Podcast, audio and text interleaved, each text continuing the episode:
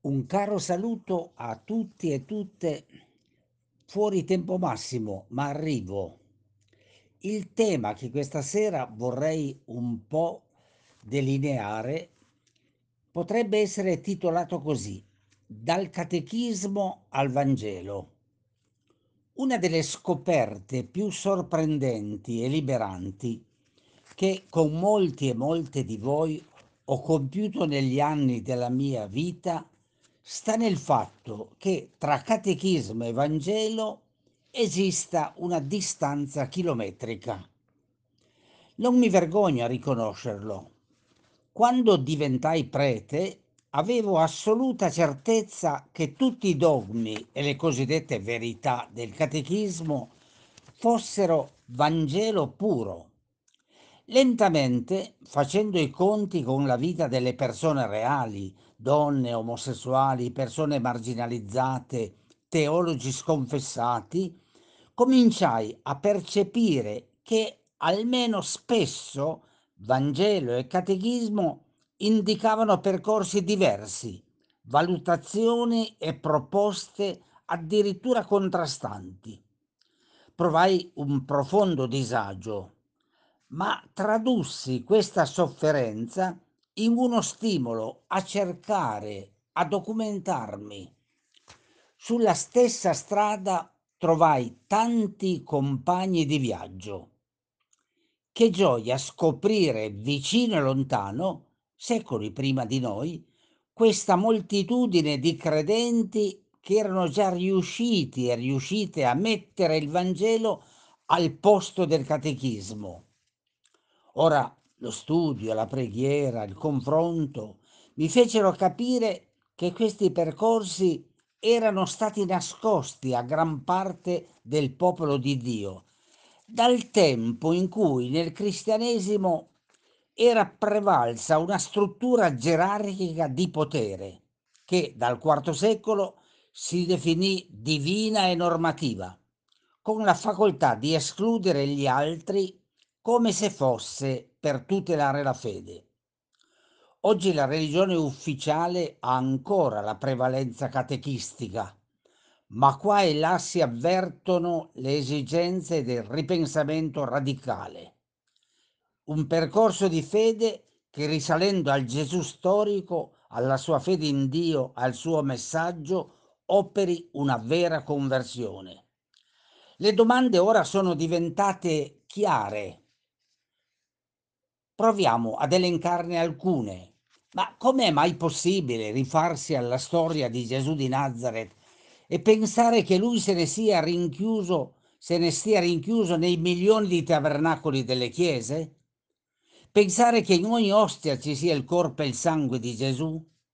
Com'è possibile riferirsi a Gesù, alle sue scelte e pensare che le donne non possano esercitare il ministero e gli omosessuali non possano celebrare il loro amore con pari dignità degli eterosessuali. Come è possibile che fra pochi giorni, il venerdì prima della Pasqua, ci sia addirittura l'adorazione della croce? Ma come? In un mondo di uomini e donne crocifissi, abbandonati, noi adoriamo la croce? La croce sulla quale i potenti fecero morire Gesù di Nazareth? Com'è possibile credere che esista ancora il diavolo quando le diavolerie sono chiaramente responsabilità umana? Come è possibile, del resto, pensare con uno spettacolo televisivo mondiale che la mano di Dio fermi il coronavirus senza ricordare che questo Dio dei miracoli l'abbiamo inventato noi per dispensarci da responsabilità che sono nostre? Come è possibile che il Dio di cui ci ha dato testimonianza Gesù abbia voluto la morte del profeta di Nazareth in espiazione dei peccati del mondo? Come è possibile che manteniamo un immenso arsenale di madonne, di sante, di reliquie e ci mettiamo al centro il rosario al posto della lettura biblica? Notate, non c'è un pizzico di polemica in questo discorso e in questo elenco. Proprio per amore di questa meravigliosa fede, di cui Gesù è stato per noi il testimone fedele, è necessaria una svolta, una liberazione, uno sfrondare, un rimuovere, un lasciar cadere la superstizione. Quando la religione non è a servizio della fede, ci conduce verso la superstizione.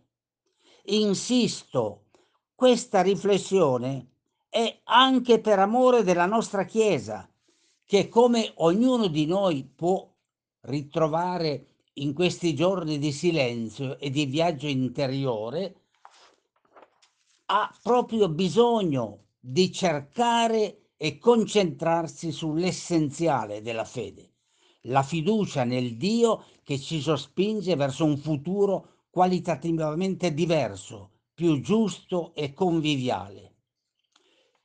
Voglio, oh Dio, tu che includi tutta la realtà nel tuo amore, ti prego, aiutami a sentire il tuo soffio, la tua presenza nascosta ma sempre viva ed accogliente. Fa che sui sentieri piccoli ma fecondi della cura del creato e delle relazioni paritarie noi impostiamo la nostra esistenza di ogni giorno. Grazie di questo giorno, grazie di questo giorno. Aiutaci a creare più vicinanza nei giorni della necessaria distanza. Un augurio, un saluto, una buona notte a tutte e a tutti. Ciao.